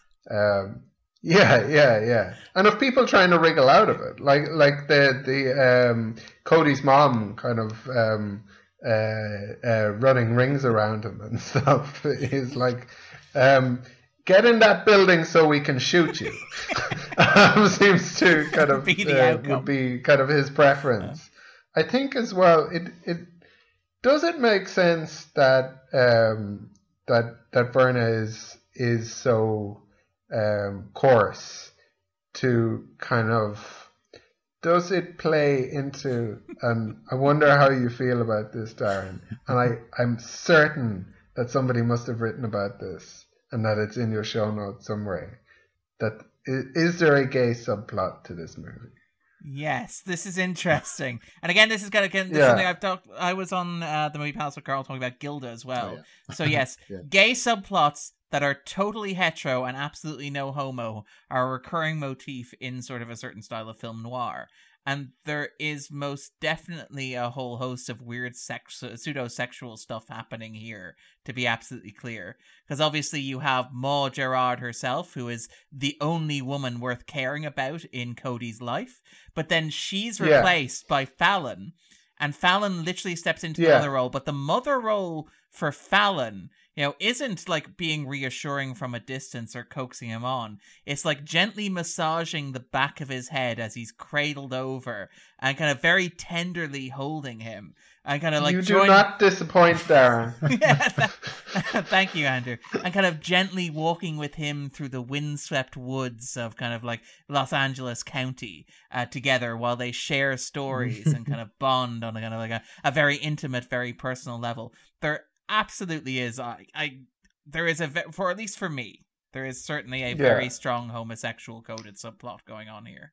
And not only is it a homosexual sub- subplot, but homosexually coded through an Oedipal complex as well, which is like a threefer. The best kind. Yeah, it's like a threefer. Well, I just wish I could produce Raoul Walsh and put that to him, you know, and see what he said. It'd be interesting. Um, I never really thought about that, to be honest. That's, that's fascinating. I, I did want to bring up Walsh again because we kind of alluded to his status, but he's a really interesting figure, you know. I think the sense I get is he wouldn't be one of those figures people put in the top tier of like old Hollywood directors. He doesn't necessarily get grouped in with like your Hitchcocks and your John Fords. He's maybe in the next level down. I think part of that it's really interesting to me. He made so many films, many of them are like really routine, that to some extent it's not surprising he isn't always a household name, you know. But just the idea of it is fascinating to me. The fact that he directed over 100 films in over in about half a century. You know, like Darren, last time we spoke, we spoke about The Aviator. We were talking about people like Scorsese and Eastwood as prolific, and we're talking about a film every two years in Scorsese's case, a film every year in Eastwood's. But I really like these old old timers, you know, people like Walsh or Michael Curtiz, where sometimes you see years when they're coming out with three or four films. You know, I just love that kind of um, productivity. I suppose I think there's something very appealing about it. There is, and I mean, it, it, guarantees you'll probably hit a classic just by like often, law yeah. of averages at some point, right? um, and nobody will remember the bad ones. Yeah. No, no, it is. Again, it, it's one of those things that's remarkable about the studio system. And again, the studio system is something that is highly, highly, highly dodgy. And again, Cagney is quite right to be skeptical of that and to have been skeptical of that. And again, to have got into shouting matches with Warner's about how his contract was being exploited.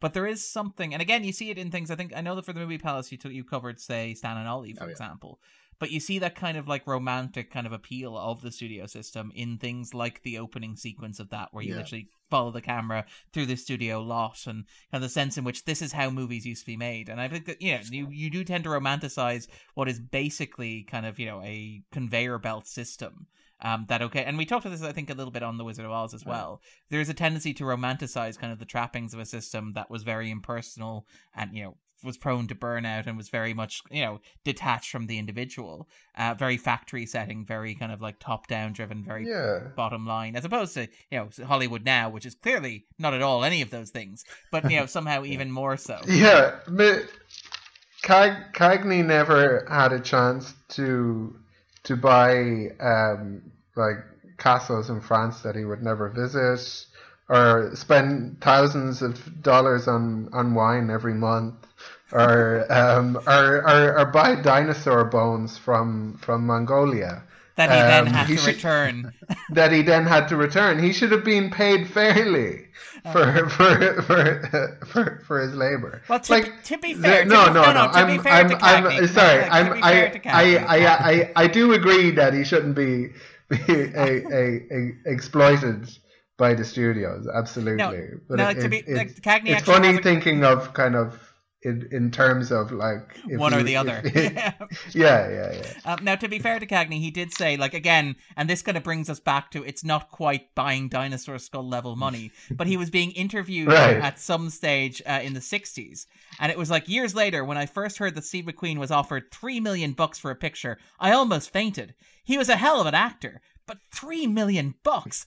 That's nuts! Which is kind of amazing. You kind of wonder like what he would have made if he lived if he made it to the 90s as well. But it's worth noting that like walking off from your studio contract apparently came to be known as doing a cagney in hollywood speak um, which kind of was a sense of like how unusual it was for people to do that. Cagney being one of the most high profile people to do that. He wasn't he wasn't advocating for millions of dollars. I think he was just advocating for no no no no. I'm I'm I'm teasing. I'm teasing. yeah, sorry. I'm I'm glad though in a way that he wasn't one of our kind of you know present set yes of of of these kind of the the it makes Cagney's pussy posse would be a very different thing, I think. Yeah, yeah, it, it, it exactly. It it because what yeah, it's what makes film stars these days so kind of um uh, I suppose difficult to to relate to and so kind of I guess open to parody. Yeah, they don't have that machine behind them, though, do they? Like the things I was talking about with Cagney yeah. as this kind of interesting figure for his ethnicity and stuff. I think the Hollywood machine very much played that up, and it's not quite the same now, is it? And um, they don't have like all the stylists. They don't have the very carefully, you know, uh, doctored kind of publicity materials in the same way. I know it still exists to some extent, but. Yeah not quite the same. Well, they tend to be outsourced to their own like PR teams. Yeah, basically, yeah. it's the actors doing it for themselves rather than the studio arranging Yeah. photo shoots. I think. or know. marriages or whatever. Yeah. oh yeah. Oh yeah. Um. No, what, Uh, no. It's interesting what you say about Cagney as this figure though, and, and yeah, he's come come and gone from Warner Brothers. He's got this interesting autonomy where they let him improvise and stuff like that. Because we talked about that interesting period of tension more broadly, but it's an interesting time for the film industry, isn't it? This 1949. It's kind of in flux. You started to get these cracks in the edifice of the studio system. I think we've had things like the Paramount Decree, uh, court ruling by this point, for example. You know, television is just starting to establish itself as a commercial force. Sorry, So sorry. Carl, Tell tell tell me about the the the Paramount decree. So this idea that the the studios um, own cinema chains, so they could monopolize what went out, basically. And I think the Paramount the Paramount Oh. decree led to that practice stopping. So it meant that it ended up meaning that far fewer films were produced.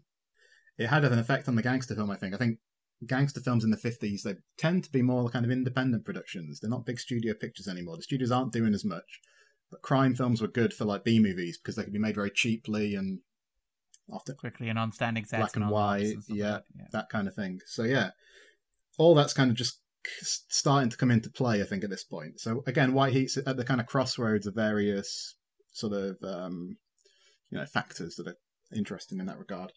Um, I think that's why Mar's interesting actually, because she's obviously inspired by Ma Barker. You know, we're, we're talking about these thirties crime Yes. wave figures like the Dillingers, the Bonnie and Clyde, Pretty Boy Floyd, those kind of figures. But I think this is after World War II, so like that's kind of receding into the past, isn't it? That kind of thing. So it's like the reason for telling a gangster story at this point is completely different. Um, Yeah, I'm, all the influences are kind of old fashioned. I mean, Cody himself was apparently based on Francis Yeah. Crowley, who was a short tempered and kind of like very short sighted, very short organizing kind of individual who killed cops and received a death sentence. His last words were, Send me love to my mother, um, is were apparently his last words as well. But yeah, there's this real sense of it being, it drawing from references that even at the time would have been old news. I mean, your target audience, people sitting in the cinema, you know, the train, the last great train robbery, Ma Jarrett, and you know Francis Crowley would be practically ancient history to them rather than something current. I think. I think. so, and that's why the gangster film is kind of motivated by these things that are going on in real life. You know, the Capones and that kind of thing, prohibition and whatever, crusading district attorneys and, and so on. And it's interesting now that's all kind of fading away, and it's it's used more for metaphors or allegories, but the structure remains very sturdy. You know, but it's, but it's adaptable. So I think we'll see more of that, won't we? I mean, someone like Coppola's been very open about the fact that The Godfather in that film, he's using the mafia as this metaphor for American society and, and stuff. So White Heat's kind of interesting to me because it's it's removed from those historical concerns, but not as far removed as something like Bonnie and Clyde or The Godfather, you know. So those films actually tell period tales, but yeah, so like Ma Barker is not particularly topical at this point. At the same time, I imagine a lot of Ma Barker nostalgia hadn't really kicked in in the same way as it would, you know, ten or twenty years later. Yeah. you know, that kind of thing. Yeah, there there isn't there isn't a sense at all in which um, this kind of crime is uh, representative of the society Yeah. That it exists in. It's a it's an aberration and a blight, kind of on on on an otherwise um, you know they're they're um, functioning uh, society, which which which which is a sort of an old-fashioned way of thinking of these things. Do you think that kind of criminals commit crimes and ordinary, upstanding people don't? Which is not true. um, uh, it, it's uh, like like it's it, so it it's nice in a way, I suppose, to to to to see a movie uh, from this era where where there was maybe more of, um, I suppose, trust. Um, in, in certainly kind of like in the American kind of psyche, Yeah. perhaps, and le- le- less of an idea of this kind of corruption having taken root, kind of throughout. Like ob- obviously, this uh, long before Watergate, um, and during maybe some of- one of some of the most optimistic kind of twenty years Yeah. um, in in America. Yeah, because this is obviously right before the 50s, the era of prosperity and relative stability. You know, you've got like Eisenhower developing motorways and stuff like that. You've got infrastructure being built. You've got a huge amount of money coming in. You've got political, social stability. I think I think he built motorways all over Figueroa and 198. 198 in Figueroa. I tried to find it on a map, and there's just a big San Diego freeway there. So you, you can thank Eisenhower for that, maybe. We're literally dismantling the end of this movie, literally making white heat impossible. Uh, but well, no, yeah, I, I he mean, he did blow it up. Um, I love the idea that yeah, it's like Chinatown. It's actually it's like like all Los Angeles kind of vaguely film noir adjacent films. It's really about Yes. urban development. It's largely like the climax of the movie. It's largely about Cody blowing it up so that Eisenhower can build a freaking motorway through it. Um, literally like Toontown in Oh, yeah. sorry in Who Framed Roger Rabbit.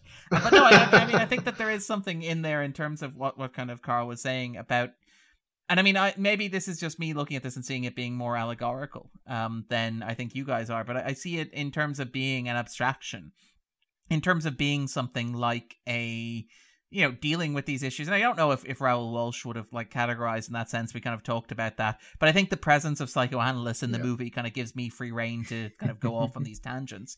But to be, you know, to look at kind of America where you had this kind of emergence from the Second World War and this kind of chaos that was going on. And it's notable again in terms of uh, more Mo- uh, Ma Jarrett, who's kind of running the family. You have this idea of kind of women stepping into these leadership roles, which again would have happened during the Second World War, and again huge you know, eventual development of feminism off the back of the fact that women were doing work because men were away. Now men happened to be away fighting wars rather than away in prison, but you have even that kind of simmering through. For example, you have the idea that Fallon himself has served in the war, but you have the idea that you know that Cody Jarrett himself is kind of this explosive idea of kind of American hypermasculinity. You have the fear of the nuclear bomb. well, did, sorry, did, did did Fallon fight in the war or did Pardo fight in the war? Uh, was- Ah, okay, fair point. Because I, I think I think Fallon has has spent the war in prison, Fair point. probably. Oh, sorry, sorry. Yeah, but Pardo has the the Yeah. the yeah yeah. Um, but again, like, and again, you have this kind of sense of anxiety around these things and anxiety in a changing world. I mean, like, even you mentioned this idea of kind of like it being a, a film that's positioned in 1948. Like, the amount of attention the film pays to the like the existence of the fence and the fact that, like, I mean, Andrew joked that Cody would probably be doing this anyway, even if he couldn't fence the money. He'd probably be burning the money out back or something like that. But the idea that the fence has kind of figured out that what he can do is he can take the money from the jobs over here, take them over to Europe, and basically wash them there, kind of sell them off at a discount rate on the foreign exchange market. That that's actually interesting because it's the only sense in which the movie is kind of um, maybe tipping its hat more at the kind of uh, more kind of Coppolan. Um, um, uh, uh, Gangster sort of. Yeah. yeah, yeah, where where where where the idea is that this person is masquerading as a civilian, um, and that he's also kind of working in in I think he says securities. Um, so there, there's the idea that that that he he is an establishment in finance maybe or um, some sort of um, in, in industrialist. And the difference between him and Jarrett isn't um, that they're they're both criminals, but one of them conceals that he's a criminal, and the other doesn't. Um, Yeah. I guess, which which is which is the whole kind of like idea of the the the difference between uh, criminals who are criminals and criminals who are ordinary people.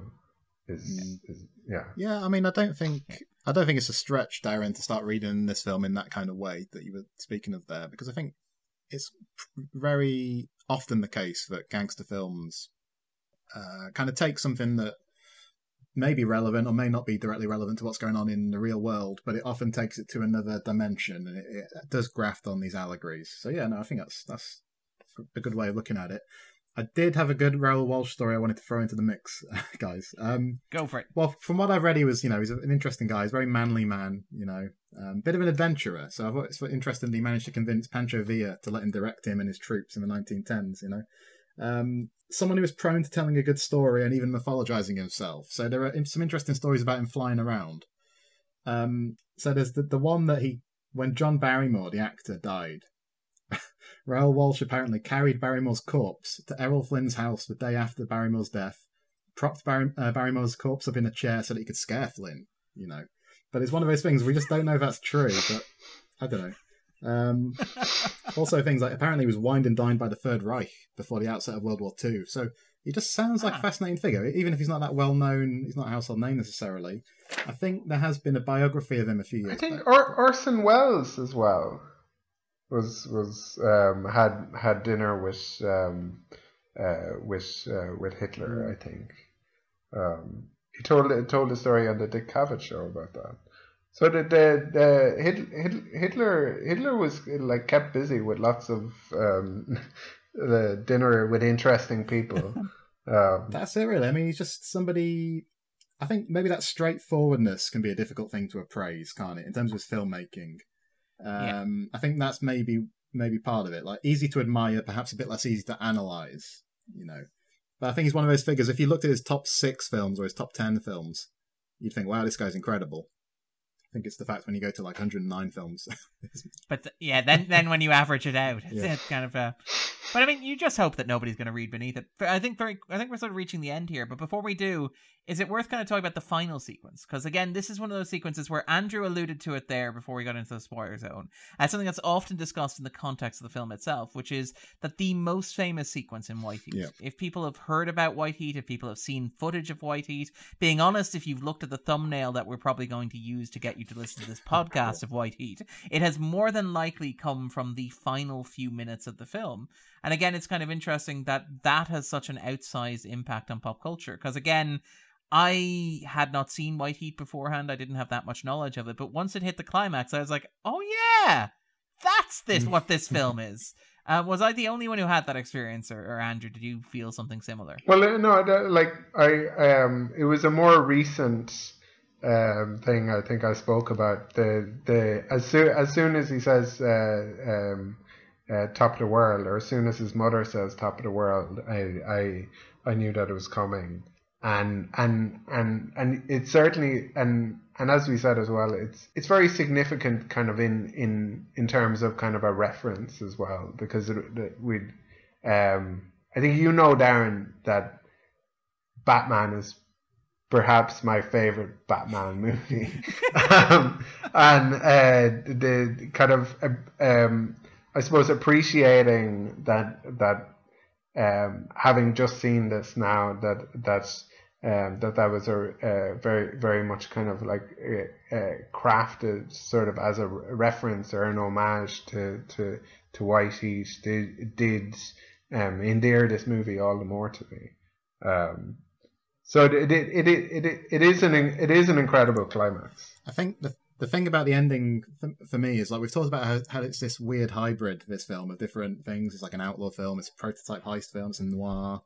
But that ending takes it squarely back to me to that kind of early 30s gangster film that Cagney first emerged with, you know, the kind of the public enemy that he was in, or films like Little Caesar and Scarface that he wasn't in. But just this idea that these people are going to be brought down, you know. Um, there's going to be this element of like classical tragedy, moral reckoning, but they get this kind of heroic status through their death, you know. And Yeah. I think that's part of why it's extremely compelling because it's just a great kind of send off for that character, isn't it? You know. Um, so yeah, I, th- I think I love that ending. I think it's one of the, the best aspects of the film. I think Howard Hawks said something once, which was to make a good film, you need three great scenes and no bad ones. And I think White Heat is probably an interesting example there. I think there were probably more than three great scenes here, but I think the greatest of them all is that final scene. Yeah. Um, so yeah, really good stuff. I can't think of any bad scenes either. Well, what about those Um, final three seconds, Andrew? It's, yeah, su- superfluous three seconds. They, That's uh, fair. What what three seconds? Uh, Just one one thing I wanted to add in though, just quickly, is um, there's a lot of like fun dialogue in this film. You know, I think Verna says at one point that the radio is not working. oh, I love that And I think Jarrett says back, uh, "What do you want for it? Unemployment insurance?" Just that kind of patter is really fun. I think. yeah, it's it's it's it's brilliant. The the the, um, the, the lines kind of in in in uh, between them. I think I sorry, I'm just kind of looking. Um, oh yeah, yeah. Um, I liked um, I like your tailor. How do you like mine? when he when he has them dressed up in the in the um, in the in the in the in the jail outfits, um, uh, which is great. And and uh, you wouldn't kill me in cold blood, will you? Um, no, I'll let you warm up a little. and he did he, he did warm up a little as well, yeah, because because he was uh, stuck in that stuffy trunk. Um, so it's true, true. Cody true is a true hero. words. Yep, true hero. Did you like goes. the the David Lynch reference? Uh, Ooh. Darren? Ooh, I'm curious. Uh, Big Ed. Uh, actually, yeah, I could kind of imagine him dressed in that suit as well, actually, because all his ideas are so big. Um, which feels like Big Ed should probably take exception to that much earlier than he does. It feels like I feel like Big Ed really kind of puts up with a lot from that gang. I do also Yeah. like that more uh, Ma Jarrett takes her share as well. You notice yeah. when they're divvying up, and it's like, don't worry, Cody's going to get his share. That just means that Ma has two big piles of money in front of her on the table, which is a lovely touch as well. And I kind of, I'm not sure if I admire or I'm slightly daunted by how like ridiculously unsubtle Big Ed and Verna are in terms of like their, you know, we are now bunking now that my husband's in prison, uh, right in front of that kind of that wonderful shot of Ma peering through the window, um, like something from a Hitchcock film as well, or like The Wicked Witch of the West. I love those sequences, those rear projected sequences of her driving as well, which are kind of again surreal because they're very tense chase sequences. But again, it's Ma Jarrett, so she looks like she's you know she's this woman at the age of sixty with a pack of strawberries. So something kind of just slightly incongruous about. It. She it. is terrific. I, I, Yeah. I was thinking when I saw the the um, the kind of opening credits that oh, these these are all mixed. These are all Irish people. um, but no, Wi- Witcher, Wycherly, Witcher, Wycherly is uh, is English. I think Wi- Witch, Wycherly. I I kind of looked it up. It's uh, although we have uh, plenty of Wycherlys in Ireland. uh, It's a it's a name from uh, Shropshire. Um, Ah. um, and I, I had the sense watching it that she was uh, Irish American, but she's not. But presumably O'Brien is. um, and Cagney certainly is as well. Yeah, well, Um, Cagney's from Leitrim, actually. Um, the the family originates in Leitrim, actually, which is just Oh, not really? too far from us as well. Um, yeah, yeah. An interesting, Like ourselves. Yeah, close enough, just across the border. But they, they, they're, he's probably one of the last people from Leitrim. Because there's there's no maternity hospital there anymore. That's a fair point I mean, my, Um, my, my mother is from Leitrim, but she wasn't born in Leitrim. um, because nobody's born in Leitrim. Um, but yes, and then also worth noting in terms of Edmund O'Brien as well, he was apparently promised he would be billed as a co-lead on the film. Um, this is an interesting story. He was apparently billed, told that he would be billed as a co-lead on the film De Cagney, uh, but he wasn't. And the reason that Warner Brothers justified reneging on that promise to him was because apparently he'd starred with Cagney in some films from the 30s, and Warners were very worried that if people saw Cagney and O'Brien's names together on the poster, they'd assume that they were just reissuing those old movies. Ah. Ah. But apparently O'Brien was totally not cool with that. He was very, very disappointed with I that. wouldn't be either. I, I, I think he did a ter- terrific job in this. And what is a gay love story without a gay lover? um, That's a very fair point, Andrew. Uh, very quickly, in Yeah. terms of 250 tropes, lots of inappropriate smoking because this is, of course, a classic like 1940s film noir. I kind of love the sequence where Phil is like reading the he's like reading the documentation with just a cigarette holder in his hand. It's just so casual. Inappropriate smoking in terms of the cigarettes that help give away the identity of the gang, the most literal form of inappropriate smoking. and of course, uh, Cody Jarrett himself ends the movie very inappropriately smoking, uh, as it were, because he goes That's up. right. and, And there, yeah. there's there's there's also food waste with the with the with the Drumstick. Yeah, with the drumstick and the beans. Um, yeah. And I suppose the chewing gum, we don't know whether or not Verna was done with the chewing gum as well at that point either. Exactly. Yeah, yeah. And it, like it's just a lesson to young filmmakers. Do not make a movie without inappropriate smoking and food waste in them because you like how how can you be truly be a great movie with, with without these elements? Yeah, those are the elements that really unite the Have two. you ever listened back to old episodes of our podcast? I listened to an early one, and we just kind of like, uh, um, like the f- first time we mentioned these things that then just become the, these Um, just arbitrary in jokes. It's great. I love Um, it. All right, then I think that about wraps it up. Unless there's anything else anybody wants to talk about, anything that we haven't discussed already with regards to The, the only thing I was going to say was I think that in addition to what you asked earlier, Darren, should people go and pause the podcast and stop this film uh, and watch this film? Sorry, I think that people. Sh- somebody should stop this gangster. Yeah. Carl. Somebody should. I think people should do a Raoul Walsh triple bill, and they should watch um, the Roaring Twenties, which is with Cagney and Humphrey Bogart, which is 1939, I think, and that's more like racketeer, prohibition, that kind of thing. But again, That's the one where he's a former soldier, isn't it? Basically, it's it's and he gets involved and he gets in over his head and realizes that maybe criminals aren't good business partners. That's it exactly, and that also has a kind of swan song feel to the gangster genre to it as well. And then uh, High Sierra from Forty One with Bogart, I think, is um, that's a great outlaw picture. It's more of a sympathetic outlaw character.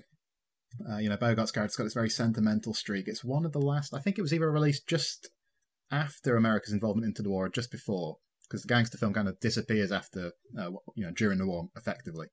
Um, and then finish off with White Heat. You know, I think that'd be a great kind of triple bill for people. You know, so I think let's give Raoul Walsh his, his due. You know, let's watch uh, some of his good films. I think. I also I also quite liked. Um, I know it's a very small point, but I, I, I enjoyed the color given to the movie by Jerry the Bad Lawyer. Um, in, in in in the prison scene, I thought that there was a great um, kind of a scene stealing um, uh, performance by whoever that character actor was. Yeah. yeah.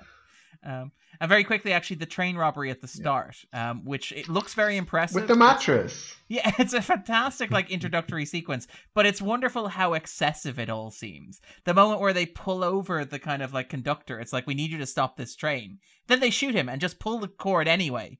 It's making me wonder why they needed the conductor in the first place. But even the the sequence where when they're trying to get on the train, you know, obviously you have Zuck- Zucky kind of climbs on the side, but you have um, Cody jumping on top of the train. Doesn't that just give a signal to somebody to to to to stop the the the train? Yeah. Like, um, the as in the little cord that you pull. Yeah. Um, yeah, yeah. Presumably they they they had all those eventualities kind of Uh, mapped thought out. Triple redundancy. Yeah. Yeah. I also enjoyed the lip reader character. I thought that was a nice touch. Yeah. And the fact that, Yeah. that again, that generated a bit of nice tension in that scene where his fake wife comes to see him, and they have to kind of have this clandestine conversation. You know, so I just thought I'd mention that because I don't think the lip reader's been brought up before in this podcast. So yeah, and you have that kind of wonderful sequence back and forth as well later on that kind of juxtaposed with that Yeah. where you know he's acting crazy but then whispering about smuggling the gun into him um with, with the sort of with the straitjacket which i also love as well. Very good. all right then. I think that about wraps it up. So what we normally do at the end of the podcast is we ask our guests to give a recommendation to listeners. So something you're enjoying at the moment something that listeners might enjoy. Andrew's eyes have gone horrendously wide. Um so So to give Andrew a moment to think about that, and to give Carl a moment to think about that, I'll break routine and I'll go first on this. I would recommend. Um, I recently myself and Andrew discussed the movie Sorcerer uh, with Tony Black, um, one of William Friedkin's kind of lost classics of the late seventies. Um, and on that podcast, I happened to mention that To Live or Die in L.A. is probably my favorite Friedkin film. And off the back of that, I ordered myself the Anchor Blu-ray edition because apparently it's not available to stream anywhere, which is quite disappointing. So I rewatched To Live and Die in LA, and it is a masterpiece. It is fantastic. It is exactly as good as I remembered it. So I would wholeheartedly recommend that. Um, it's got a wonderful performance, a young performance from Willem Dafoe going in there, William Petersen being a fantastically terrible 1980s policeman. It's got a Wang Chung soundtrack going on there. It's got the, all that sense of moral ambiguity. It's got like that sun drenched, kind of vaguely scummy Los Angeles aesthetic running through there. The Secret Service doing both protecting the president and protecting the currency as well. I really, really loved it. So if listeners haven't seen Live or LA, or even if you have, it's worth seeing again. And I think it kind of connects nicely to this because it's it's another sort of like grimy, Yeah. crime, paranoid Los Angeles sort of film. But then, um, Andrew or Carl, what would you recommend? Well, as it's Independence Day, uh, I'll tell you what I've been enjoying recently is I've really been enjoying the Rocky franchise. Um, I've been watching those films with my son, who's twelve. I had never seen the Rocky sequels. I had seen Rocky, I had seen Rocky Balboa, and I'd seen Creed one and two. So I've, I've just seen Rocky two, three, four, and five for the first time. And I've come to the realization, you know, I really like Sylvester Stallone. I think there's something very likable about him, and I think he's much better than a lot of people give him credit for. I think the first Rocky is an American classic, but I really like Rocky two and three as well. And then you know Rocky four and five I was less sold on, but I think you know. Let's say for the for the Independence Day, like Rocky Four would probably be the one you should bank on. True, right? I suppose that's true, but I don't know. I think if you're in need of a good montage this Independence Day, I think the Rocky films are the place to go. So that's my recommendation. And Andrew, this isn't a very um, Independence Day recommendation, and it's kind of apropos of nothing, but it's something that I'm enjoying at the moment. Is um, uh, I, I, Carl might be familiar with with with, with this character, um, uh, Fred Dibnah. Oh, Um, I, so. I, yeah, I've just discovered the B- BBC archives. Um, I think I, I have no idea why YouTube knew that I'd enjoy this, but I do. He he he was an English steeplejack um, that the BBC made a documentary about, and it's it's it's a very it, it's a it's an Oscar winning documentary from I think it was 1979 um, but it's it's it's very funny. It's very um, it's very sort of sad in a way because it's a it's about a steeplejack who and I didn't know what a steeplejack was either. Um, uh, it's it's generally somebody who, who who climbs tall buildings and and does repairs, but most of the work that he seems to be doing is taking down these uh, these chimneys in in in Bolton in Lancashire. Um, I guess maybe reflecting the, kind of um, a lot of the uh, closing of these sorts of um, uh, factories or kind of the the the onset of globalization and there's a real sense kind of as well in the YouTube comments that people are sad that it's not a um, in some ways that it's a that it's a a world that people have lost or um, or that there aren't really people like him um, uh, anymore. Um, but it, it's it's it's a very um, it's very enjoyable. It's very kind of um, um, I guess heartwarming, but also kind of sad. Um, yeah. So yeah, you can you can check that out on. Um, I think that, like like you you can find it on YouTube. It's it's uh, it's BBC Archive, but it's uh, uh, it's available publicly. all right then. I think that about wraps it up. But Carl, if people are looking for a bit more of you in their lives, where can they find you and the Movie Uh, Palace online? Well, I'm online on Twitter at CKJ Sweeney. Uh, the Movie Palace is online at Movie Palace Pod, and we've recently, so like I said, we've done a couple of gangster film episodes recently. If people are kind of in this, know. also done- episodes recently on Some Like It Hot, Rear Window, The Aviator, and if all goes to plan, and you know we're recording during a pandemic and things might change, but just about to start a little mini series of episodes all about the Hitchcock classic Psycho, which uh, reaches its 60th anniversary this year. So that's what's around the corner, all being well if all goes to plan. Cool. Um, for ourselves, uh, next week we'll be joined. We'll be continuing our season of looking at American classics. We'll be joined by the wonderful Donald Clarke and the fantastic John McGuire um, to discuss. 12 Angry Men, uh, interestingly enough. yeah, so there'll be four Angry Men discussing 12 Angry Men next week on the 250. Bye. Um, take it easy, guys. We'll be back next week. Top of the world. Bye. Thanks very much, Carl. Thank you. Bye. Carl. Cheers. Thank you. Bye. yeah, top of the world.